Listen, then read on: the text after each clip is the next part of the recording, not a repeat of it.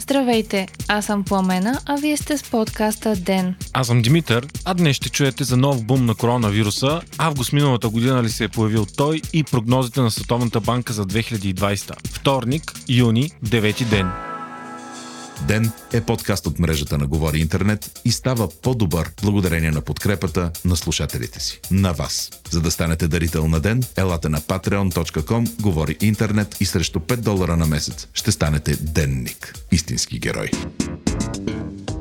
83 нови положителни проби за COVID-19 са регистрирани у нас през последните 24 часа. Резултатът е от най-високите, отчитани за денонощие в страната и е на база направени 1406 теста. Най-много положителни проби са регистрирани в община Доспад – 51 новозаразени. Най-засегнато е село Барутин, където живеят 16 от заразените работници от завода за играчки в Доспад. Фабриката остава затворена, а Рези и Смолен продължава да прави тестове. Потвърдените случаи от началото на пандемията в България са 2810. От тях 1587 са се излекували, а 164 са починали. Има 4 нови регистрирани смъртни случая за последното денонощие.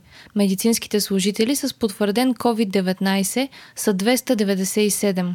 Предвид промените през последните дни, главният държавен здравен инспектор Ангел Кунчев ще препоръча на нощ и на правителството извънредната епидемична обстановка в страната да бъде удължена. Кунчев допълни, че в следващите дни трябва да се вземе решение дали удължаването да е с 15 дни или с месец. Здравният инспектор поясни, че целта е да се запазят мерките, свързани с граничния контрол и не се предвижда връщане на КПП-тата или ограничаване на достъпа до градинки, планини и ресторанти. Според Кунчев не става въпрос за втора вълна на вируса.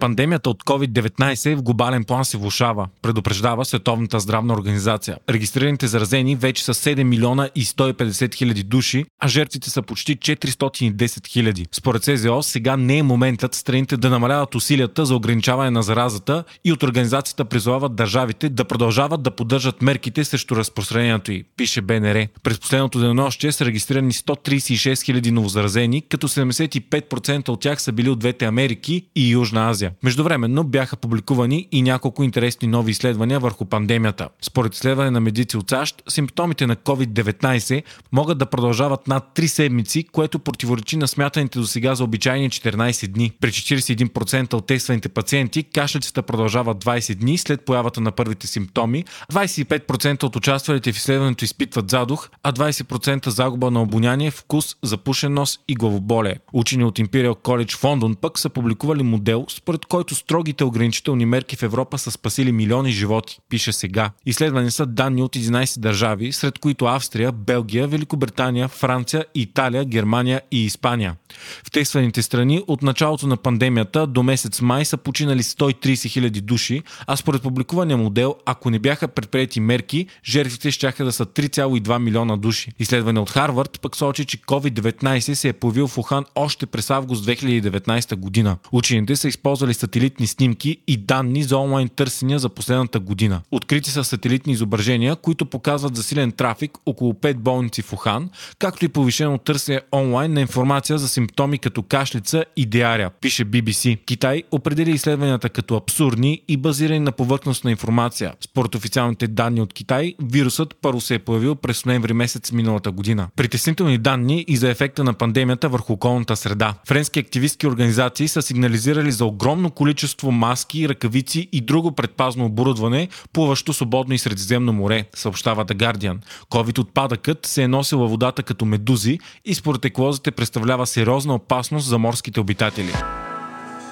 Най-широко обхватният економически срив за последните 150 години прогнозират от Световната банка в доклада си за глобалните економически перспективи, пише Капитал. Очаква се глобалният брутен вътрешен продукт да падне с 5,2% и понижението да не се компенсира до година. Това е и най-тежката и обхващаща най-много страни рецесия за последните 80 години. Предвижда се възстановяване през 2021 година, но опасността от втора вълна прави прогнозите несигурни и създава възможността економическата криза да се превърне в финансова. Най-лошият сценарий, който експертите са направили е за свиване с 8%. Световната банка направи нови прогнози за българската економика.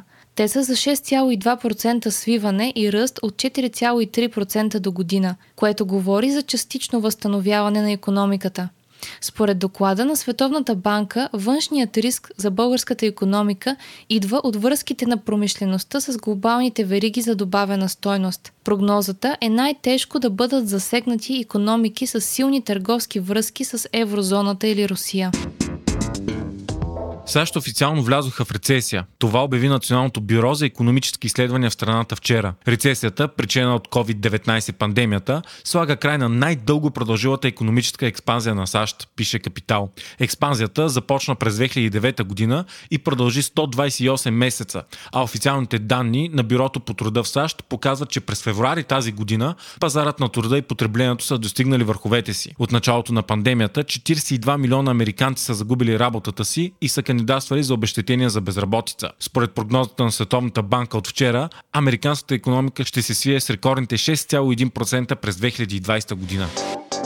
След пробивите в стоплянето на отношенията през последните две години, днес стана ясно, че Северна Корея спира всички комуникации с Южна Корея, включително горещата линия между лидерите на двете държави, пише BBC. Северът заяви, че това е първото действие срещу съседката, която той обяви като враг. Двете държави започнаха комуникация и дипломатически отношения през 2018 година в опит да подобрят отношенията си. Южна и Северна Корея фактически са в състояние на война от 1953 година насам, тъй като така и не се стига до мирен договор след края на Корейската война. Най-вероятно причината за влушаване на отношенията са обвиненията, че Южна Корея изпраща пропагандни, незаконни листовки в изолираната северна страна, в която целият поток на информация се контролира ексклюзивно от правителствените медии и източници. Според експерти обаче, по-вероятно е Северна Корея нарочно да иска да създаде напрежение,